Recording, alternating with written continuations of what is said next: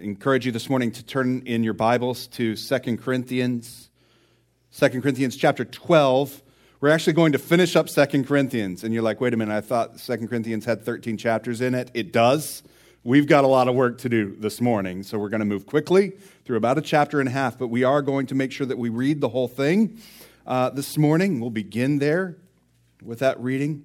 As you're turning uh, in your Bibles, I just want to thank you, church for singing this morning.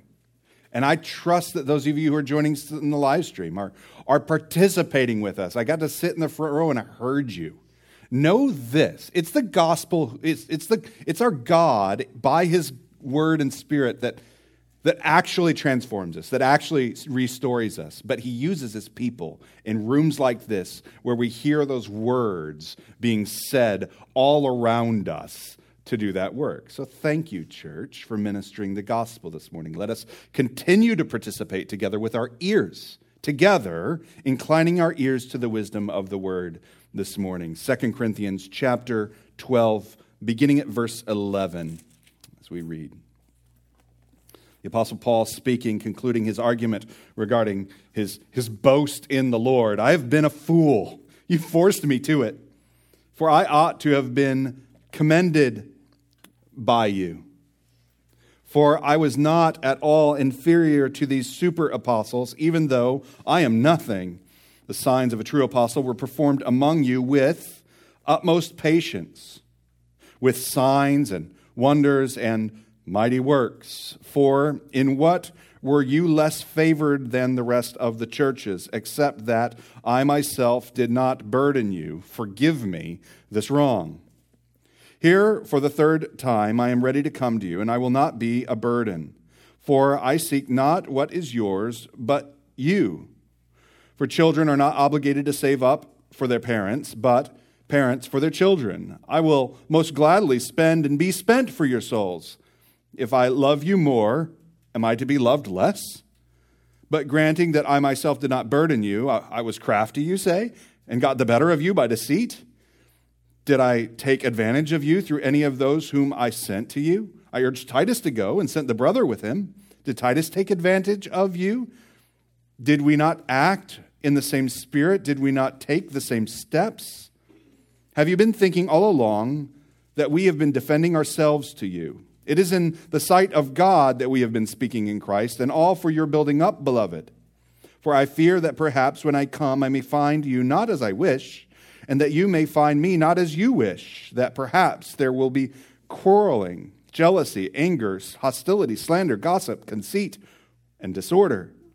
I fear that when I come again, my God may humble me before you, and I may have to mourn over many of those who sinned earlier and have not repented of the impurity, sexual immorality, and sensuality that they have practiced. This is the third time I am coming to you. Every charge must be established by the evidence of two or three witnesses. I warned that those who sinned before and all the others, and I warned them now while absent, as I did when present on my second visit, that if I come again, I will not spare them. Since you seek proof that Christ is speaking in me, he is not weak in dealing with you, but is powerful among you. For Christ is crucified in weakness, but lives by the power of God. For we also are weak in him, but in dealing with you, we live with him by the power of God. Examine yourselves to see whether you are in the faith. Test yourselves. Or do you not realize this about yourselves, that Christ is in you, unless indeed you fail to meet the test? I hope you will find out that we have not failed the test, but we pray to God that you may not do wrong, not that we may appear to have met the test, but that you may do what is right, though we may have seemed to have failed. For we cannot do anything against the truth, but only for the truth. For we are glad when we are weak and you are strong. Your restoration is what we pray for.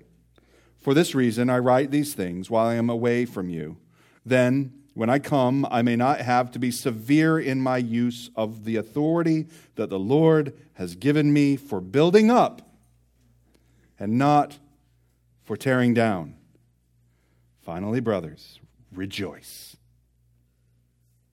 Aim for restoration, comfort one another, agree with one another, live in peace, and the God of love and peace will be with you. Greet one another with a holy kiss. All the saints greet you. And the grace and the, of the Lord Jesus Christ and the love of God and the fellowship of the Holy Spirit be with you all. Heavenly Father, we thank you for your word. As we give attention, I pray that you would give us clarity, more than clarity, that you would give us a constant remembering, and more than remembering, that we would be transformed in a fashion that makes us say, The Lord is great. His grace is greater. His power is at work among his people. Thank you, Lord. We trust you for these things in Jesus' name. Amen.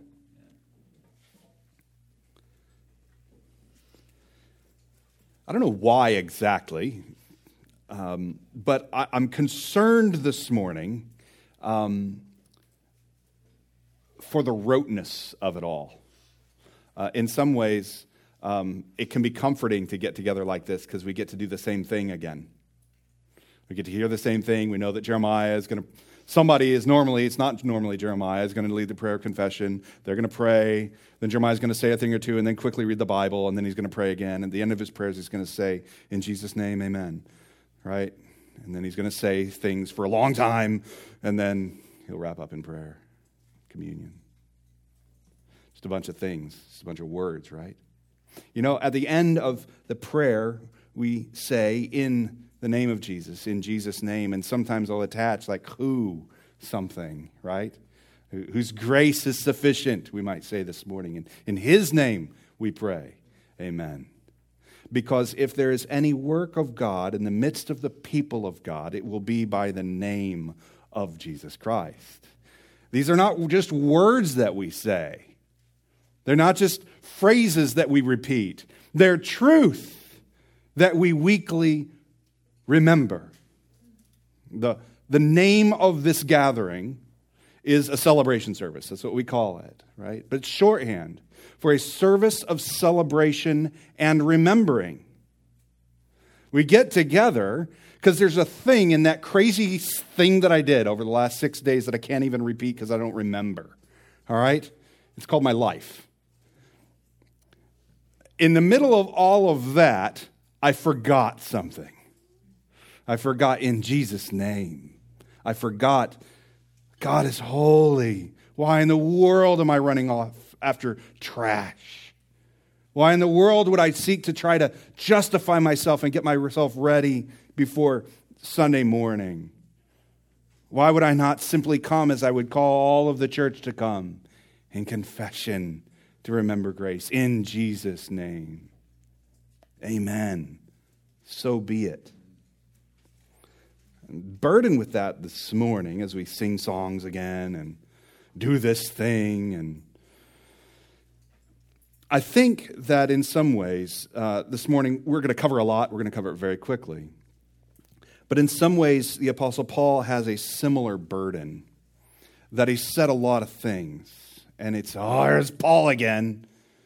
Here's Paul calling us out in the letter for all the things we've done wrong and then he's asking for more money, like he always does. He's gathering money for the saints, for the building up of the church, not for himself. He's actually suffered a great bit of loss in the course of the ministry. All the words that he's saying are, are words of the sufficiency of God's grace again. And now here he is uttering words of warning, just like he did in 1 Corinthians. Again, at the end of the letter.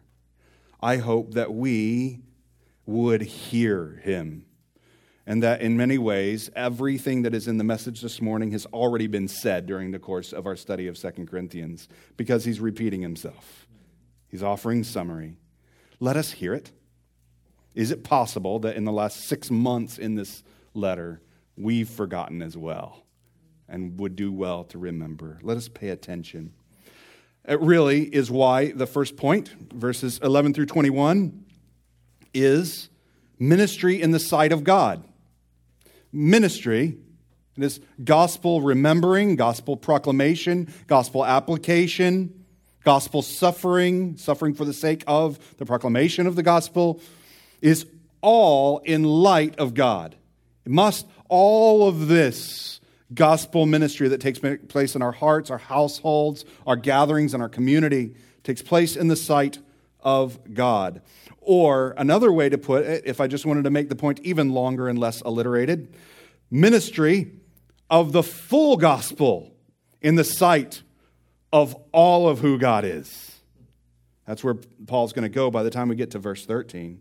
That there is more to the gospel than the simplicity that we can make of it sometimes. All that Paul does is in light of who God is and what his gospel is.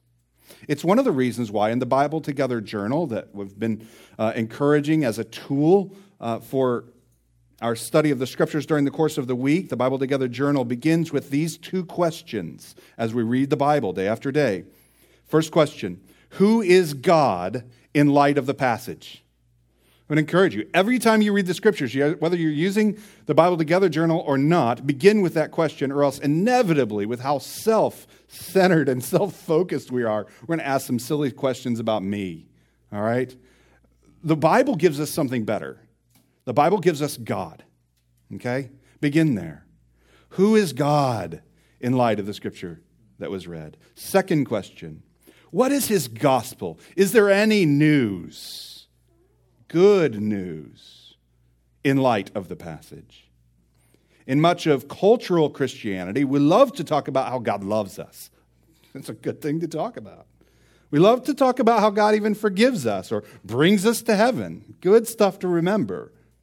But we spend far less time talking about the holiness of God, the judgment of God against sin and unbelief, and the reality of our weakness in light of God's power. I mean, we can't talk about God's forgiveness without talking about that there's something to forgive, and it's called sin. Except for we do. We do. We say that we preach the gospel, and we say nothing about the sin that is in the lives of those who hear the gospel. We're so prone to do that. This is why I introduced the idea here. All of Paul's ministry has been focused on God and his gospel, not on humankind, not on any particular man, certainly not himself or the gospel minister. The focus of the Apostle Paul is on God and his gospel. This is what Paul means in verse 11, I ought to have been commended by you. One more time. Paul is the one who brought the precious jewel of the gospel to the Corinthians. He's the church planter. And in that context, that means they never, ever, ever, anyone in the community ever heard the gospel before, ever, before the Apostle Paul preached it. He brought the precious jewel of the gospel to them. So, in commending himself, he's not actually commending himself. his purpose in defending his ministry is to, demand, is to defend the ministry of the word that was preached. He's defending the gospel. They ought to have commended the gospel that he preached. Is he not with them? Is he not given his soul for their knowledge of the gospel? Now, verse 12 speaks about the true sign of, a, of an apostle. This is a sermon in, of, in and of itself, but let me just suggest that the true sign of an apostle is the preaching of the word. It's not just me reading something into the passage. I think it's in the passage. A number of commentators, as I did work on this passage, uh, all agree it is the preaching of the gospel that is accompanied by signs, wonders, and mighty works. Look at verse 12. The sign of a true apostle were uh, performed among you with utmost patience, comma, with signs and wonders and mighty works. The word with is a funny word in the Bible. It's a connector. It can mean a lot of different things, and it really does. It means different things in different contexts. It can mean different things here. But the suggestion is that it means accompanied by, All right, that's one of the ways to use the word with, is accompanied by signs, wonders, and mighty works. One of the reasons why that I think that's very compelling, the signs of a true apostle being the preaching of the word, the preaching of the gospel, is that it's with utmost patience. The gospel is preached with utmost patience. If you're doing signs and wonders, you don't have to be patient about anything. Everyone's like, wow, show us more, right? But if you preach the gospel, the gospel is preached with utmost patience, even as it is accompanied by or with signs, wonders, and mighty works, as the gospel was accompanied wherever the apostles went, bringing the gospel for the first time in each of the cities into which they went. It's the preaching of the gospel that is at the center of the the sign of an apostle, the works of an apostle. He's labored, as do all of the apostles, by seeking that the word would increase and multiply. Where do I get that phrase? Well, that's the phrase that's used over and over in Acts. As, as the apostles go from place to place, what's said? And miraculous signs were amazing. No, it doesn't say that. It says that the word increased and multiplied. Apostle, after all, is one who is sent. It's a definition, one who is sent. Paul is one who has been sent with a message to herald. This is the sign of a true apostle that they're caught heralding. That's how you can tell.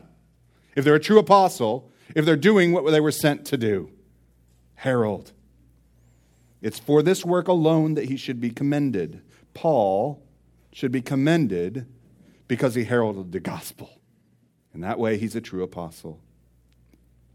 Verse 15. Look at it with me. I will most gladly spend and be spent for your souls. Friends, that's a beautiful phrase. I will most gladly spend and be spent for your souls.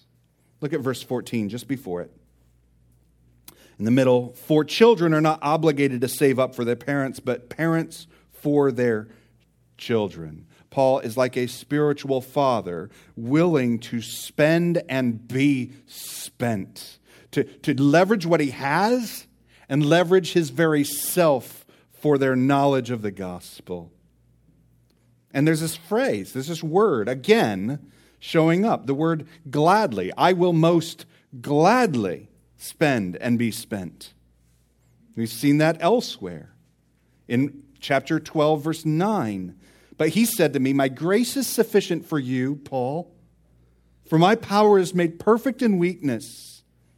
Therefore, Paul's response to the Lord's word, I will boast all the more gladly of my weaknesses, so that the power of Christ may rest upon me. And the power of Christ did rest upon him so that he willingly spent himself. He gladly spent himself to make the gospel known among the Corinthians. The fact is, as it regards the gospel and integrity, Paul has been upright among them. They ought to receive him as a spiritual father. Now, if we continue looking down at verse 19, have you been thinking all along that we have been defending ourselves to you? Oh, no, he's not defending himself. He's defending the gospel. The purpose of the letter has not been Paul defending himself. He's been defending the gospel that he proclaimed. And in doing so, here's the important part in defending the gospel, what he's doing is he's defending their faith. Because without the true gospel, their faith has no foothold, it has no surety, it has nothing to stand on. That's why he says in verse 19, it's in the sight of God that we have been speaking in Christ and all for your upbuilding, beloved. We've loved you, we've built you up by preaching the gospel. Paul is constantly running back to Christ throughout the letter, throughout all of his letters, through all of his teachings. He's running back to Jesus. All is inside of God and inside of his gospel. He runs back to Jesus for his comfort. He runs back to Jesus for his strength. He runs back to Jesus for his calling. He runs back to Jesus for his affirmation. God is Paul's judge That's why he runs back to Jesus for all of those things. If the Corinthians were his judge, then he failed the test. He's getting there. You see the logic of the way it plays out. If the Corinthians were his judge, he failed. But if God was his judge, and faithfulness to the proclamation of God's gospel, that's where he runs. All of this, though, even though God is his judge, has been in love for Corinth. Paul in Christ loves the, Corinthians. That's why verse 20 shows up so quickly. For I fear. He loves them, so he fears for him. What does he fear? That perhaps when I come, I may find you not as I wish, and that you may find me not as you wish. That perhaps there may be quarreling, jealousy, anger, hostility, and so on. Hear him jealousy, anger, hostility, slander, conceit, disorder, all of these gossip. If these things are present, here's what his fear is. If these things are present in the church and prevailing, the gospel isn't. They're not compatible with one another. You can't have the gospel of Jesus Christ, the one who has condescended to dwell among his people, to forgive them by his grace, to restore them to himself and to one another, and have a people who are gossiping and slandering one another. If those things are present, Paul's fear is not that he doesn't have a perfect little church, not that he doesn't have a church that loves each other perfectly. His fear is have you received the gospel? If these things are present, perhaps the gospel is not. This is the fear behind Paul's fear. Paul has no reason, listen, this is so important. It, it, it, helps us to understand what he's, what he's getting at over and over throughout the letters that he writes to Corinth. Paul has no reason to trust the Corinthians. He doesn't have any reason that any of his arguments would effectively change this disordered people who have been so enculturated in a, a, culture of grabbing and grasping and prospering and, and, and moving ahead by stepping on others in Corinth. He has no reason to believe that they would have their acts together.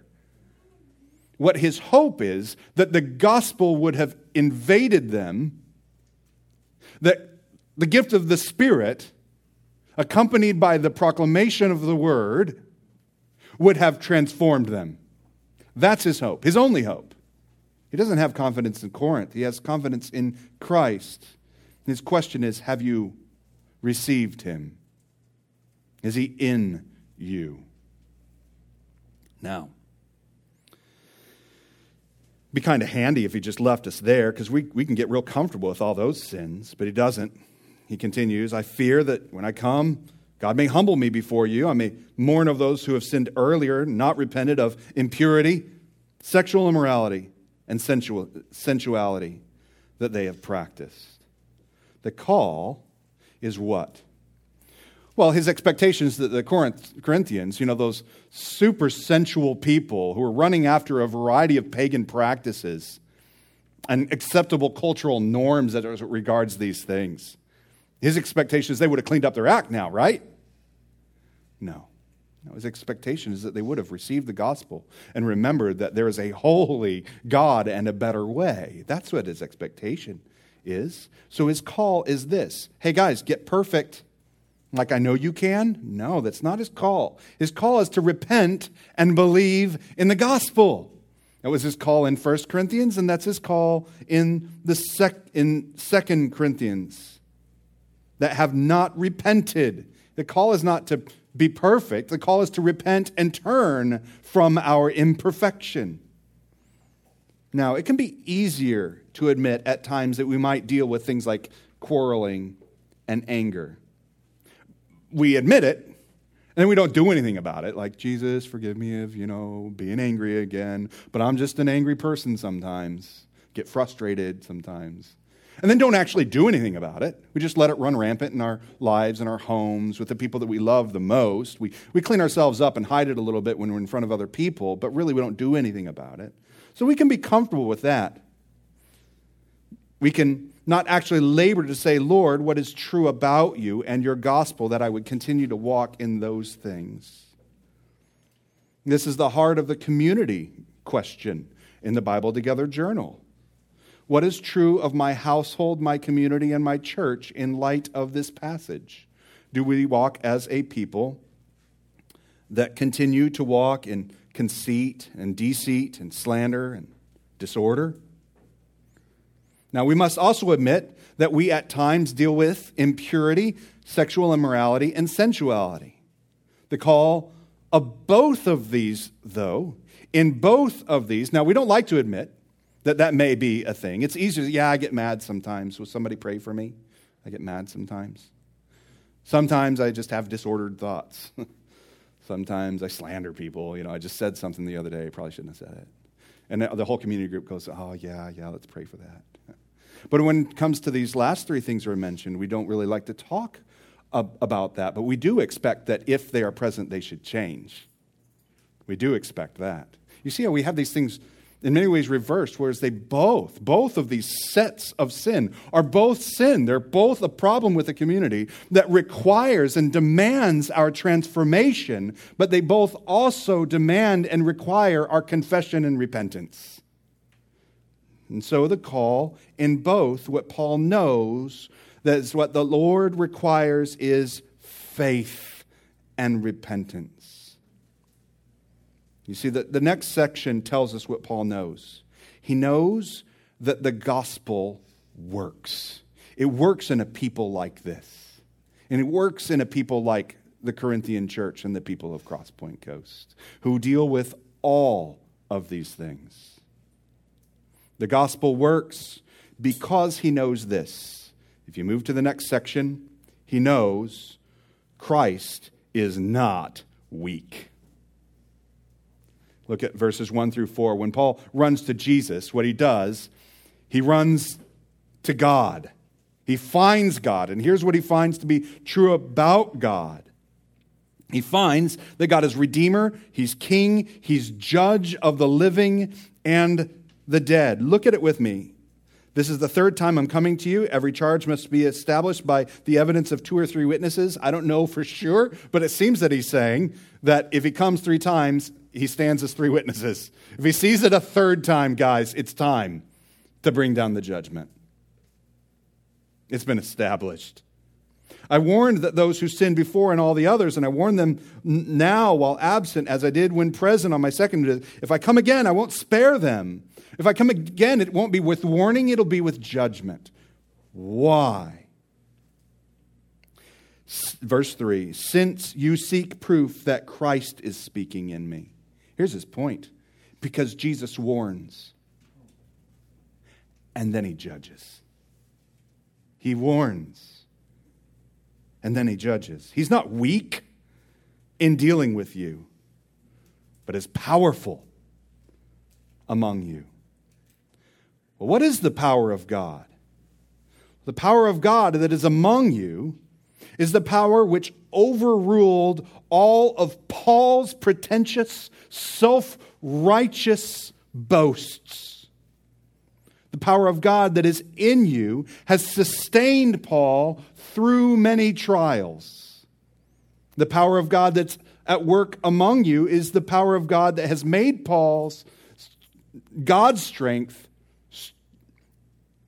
demonstrated in the midst of Paul's weakness. The power of work that's in among you is the power that raises Jesus from the dead. And the power that stands to judge all who do not repent and turn to his sufficient grace.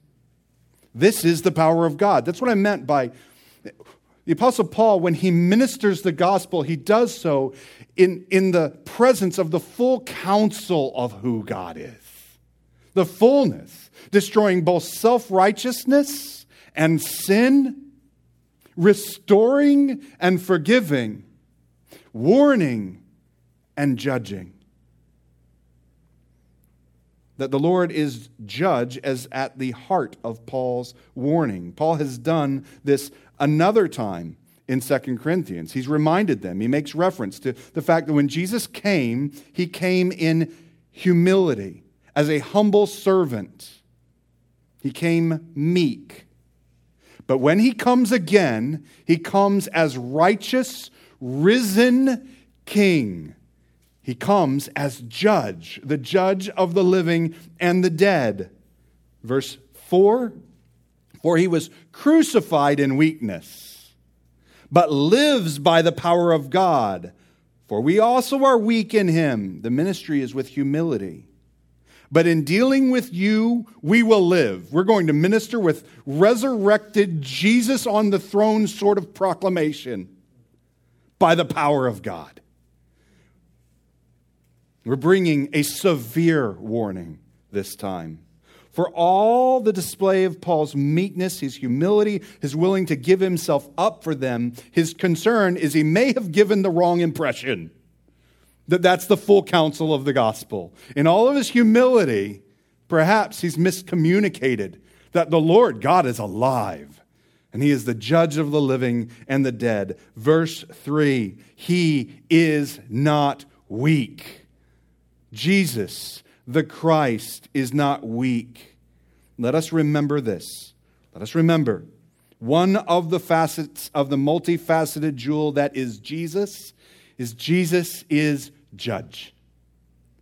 Friends, when we celebrate and remember, let us, one of the things that we would remember, is he's judge. Friends, that's good news. There is a good judge, a righteous judge, an impartial judge on the throne of heaven. A judge who is, we sang about it earlier, the lion and the lamb.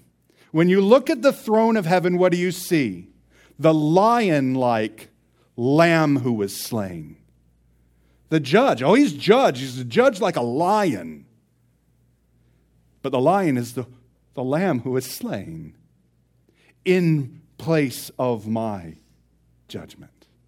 He's already been judged for all who place their faith in him. That's a severe warning for those of us who walk in unfaithfulness, continue in unbelief. The call is to repent and believe in the gospel, or else on that day all you'll see is lion. Is Christ weak among us? Is he of little consequence? It's interesting that in the previous point, Paul goes to the two things regarding the way that we can see that the gospel is strong among us, that we can see it in that, that first list of sins, conceit, and slander, and so on. Questions of our life and love together. Is Christ among us? We'll examine our life and love together. Examine the way we are together. That will give evidence as to whether or not Christ is among us. They will know you are my disciples by what? The way you love one another. There's an evidence. Not you'll become my disciples, you'll prove that you're worthy of me by the way. No. You'll know that I have infected you with my grace, if my grace then plays itself out in your life together. Secondly, questions of sexual purity impurity, sexual immorality, sensuality. I think that's also in reference to idolatry.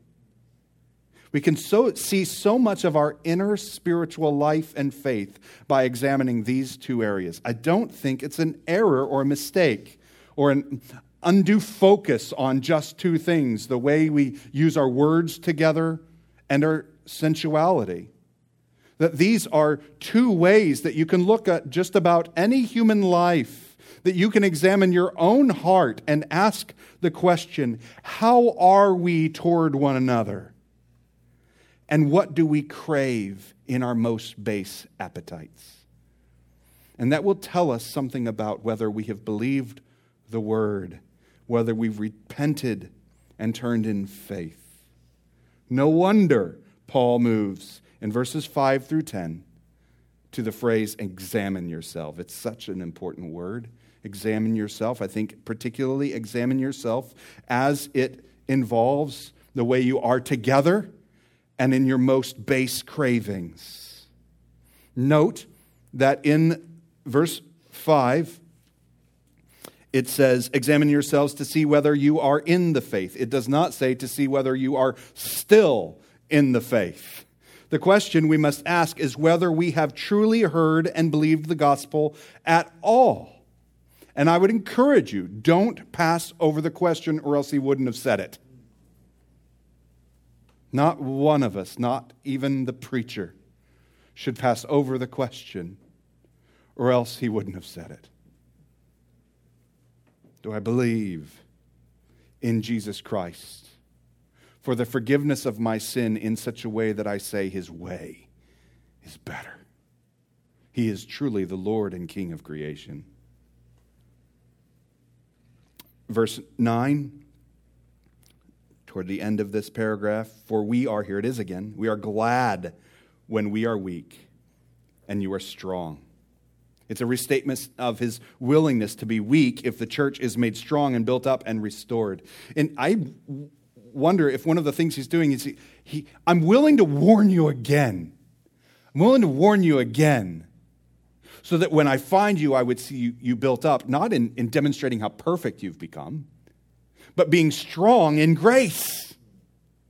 And that's why in the previous passage, for my grace is sufficient, for my power is made perfect in weakness. Power and grace are the same. How will Paul know if they believe the gospel? How do, will Paul know if they're strong, powerful? Well, if they're people who are moved by grace. A grace that calls to repentance, belief, as we'll see, worship. What does it mean to be restored? It means to have Christ. It means not to have deviated in any way from the gospel. It's a reference back to chapter 11, verse 4. Don't deviate from the gospel. The truth of the gospel is not that we have not sinned. The truth of the gospel is that we have, and we're weak for it. But that Jesus is righteous, and he is strong, that God is holy, and his grace is sufficient to both forgive our sin and to transform our desires. In verse 10, he reiterates the whole purpose of the letter. For this reason, I write these things, that while I'm away, that when I come, I may not have to be severe. He doesn't want to bring judgment, he wants to bring a remembering of grace. Call them to faith. The goal is really found in verse 11. This is the beautiful church. This is the church that, that is infected by grace. It's a short sentence. Don't let verse 11 just turn into a long run on sentence. It's actually three words. Finally, brothers, rejoice. Period. Finally, brothers, rejoice. Friends, what is the application point this morning? What is the application point of the whole of the letter of Second Corinthians for the church this morning? Finally, church, worship. Be glad. Rejoice, His grace is sufficient. His power is made perfect in your actual weakness. Rejoice. Now, what do a rejoicing people look like? What do they raise their hands? Do they clap? Do they sing real serious? Do they sing the right songs? Do they sing the right tunes to the right songs? What do a rejoicing people look like? Well, it turns out that you can't tell by whether they raise their hands or not when they're singing when gathered. It turns out that it might look like a people who aim for restoration, a people who comfort one another. Why would a people who rejoice in God and his gospel, how could you how is it that you could tell that this is a people who rejoice in God and his gospel because they comfort one another? Because they've received comfort. They know what it looks like. They've received it. And this is exactly what he says at the beginning of the book. And so they comfort others in the same way that they have been comforted by God. Why do, how can you tell that there are people of rejoicing if they aim for restoration? Because they've been restored. They've been restored. They tell the same story over and over. When they meet others, they don't say, You need to be perfect before you join us because we got our act together. They say, You know, he restored me, and I have a story to tell you. Agree with one another. Why? Well, there's so much to disagree about. Like right now, this second, there's so.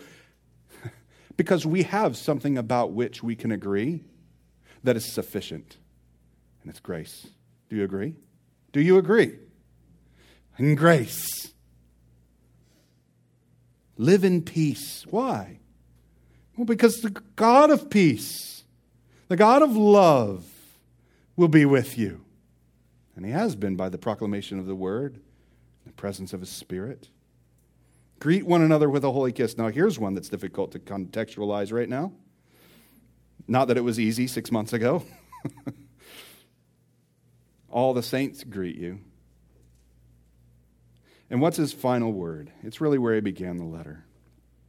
It's really the it's the it's the thread that runs through the whole thing. The grace of the Lord Jesus Christ and the love of God and the fellowship of the Holy Spirit be with you. If that is so, then all of the words of this letter will work in your midst.